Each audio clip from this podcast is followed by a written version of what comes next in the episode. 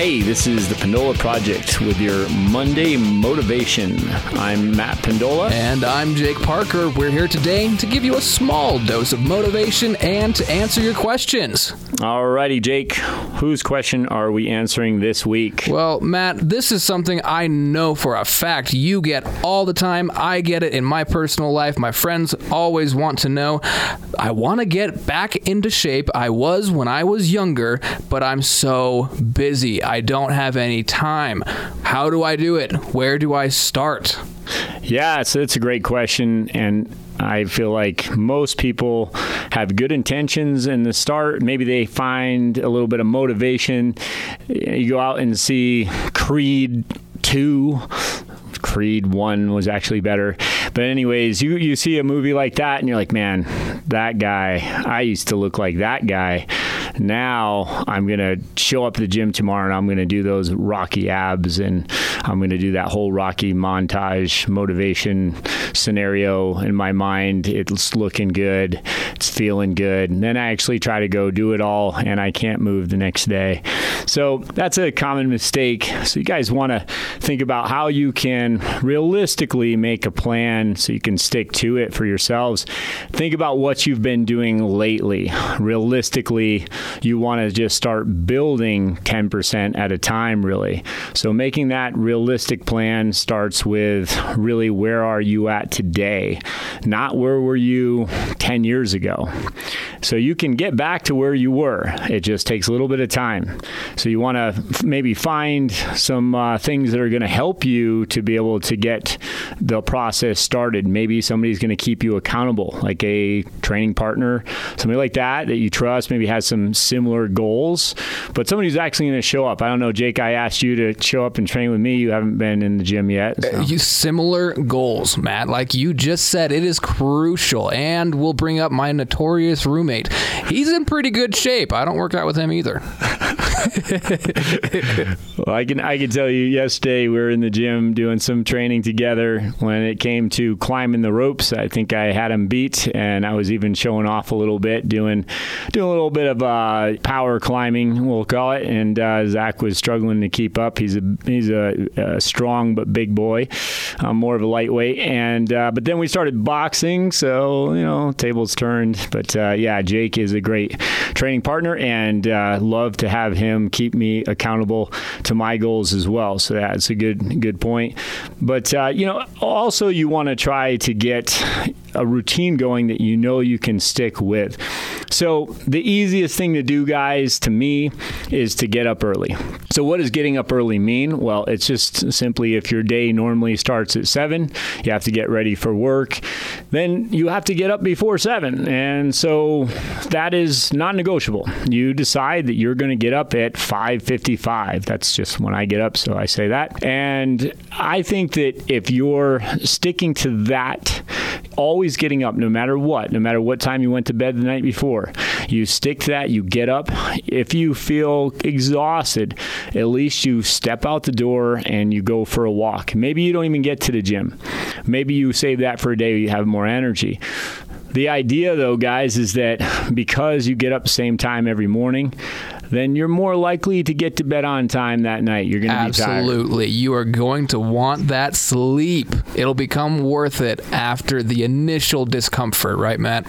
Yeah. And I think that most people would agree it's easier to get that uh, workout done first thing, and then you have the rest of the day to plan out what you need to do for work, for the kids, um, all the other things that kind of make up your day. You don't have to worry about, well, I was supposed to get to the gym this afternoon, and now that's not going to happen. So just get it done first and make it work for you. But yeah, get up at that same time every day. I think that's important. The other thing I would really look at is making sure that you have a good micro goal in front of you. So, guys, I believe that micro goals are actually crucial to success. And a lot of times we have maybe a bigger, more grandiose goal in front of us. So we might say, oh, we want those, uh, you know, Creed six pack abs that we saw in the movie. And man, that's my goal. I want that. But depending on where you're at, that could be months or even years ahead of you. So you have to think about, well, in the next three weeks, maybe six weeks, what kind of micro goal can I set for myself so that you can recognize progress along the way?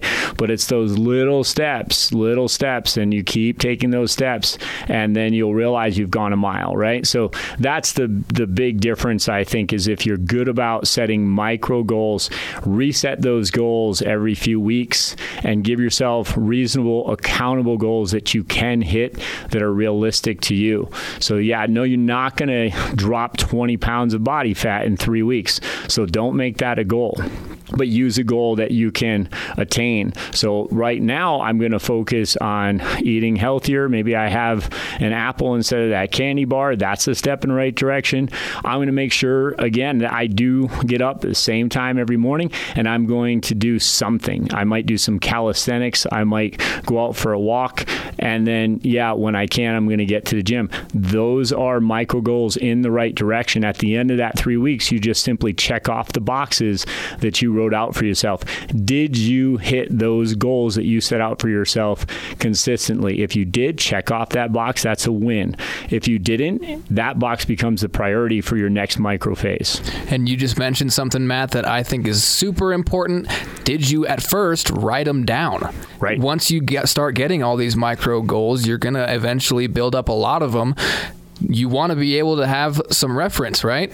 Absolutely. It's, it's, it's my goal as a coach to be able to help my athletes achieve their goals, give them good guidance, maybe even give them some good motivation. But the fact is that they have to fuel the fire and they have to figure out what that is going to be for fuel. I can give the spark, but they have to provide the fuel, and that's where the fire is going to keep burning.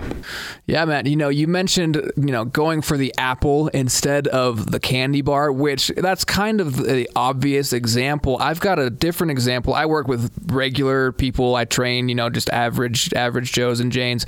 And I had a guy once who he really liked beer. And I said, "All right, man, that that's probably not going to fit into your your healthy diet and you you drink a little too much of it." But he didn't want to stop, and so I said, "Okay, let's see if we can find some kind of alternative to the beer." Which in his case, I'm not recommending this for anyone else, but but in his case, it turned out that whiskey contained a lot fewer calories and a lot fewer of the macros that we didn't want. Whiskey has its own vices, but compared to really dark, heavy beer, whiskey turned out to be pretty good for him. Yeah, you know, Jake, that's actually a really great point. I love that you just brought that up because it's not all black and white. There is some gray there. And that's a great example of how somebody didn't maybe completely give up the off food, or in this case, alcohol, but they found a compromise there, again, that works for that person. It works for you. And that's what's important. You figure out what works for you.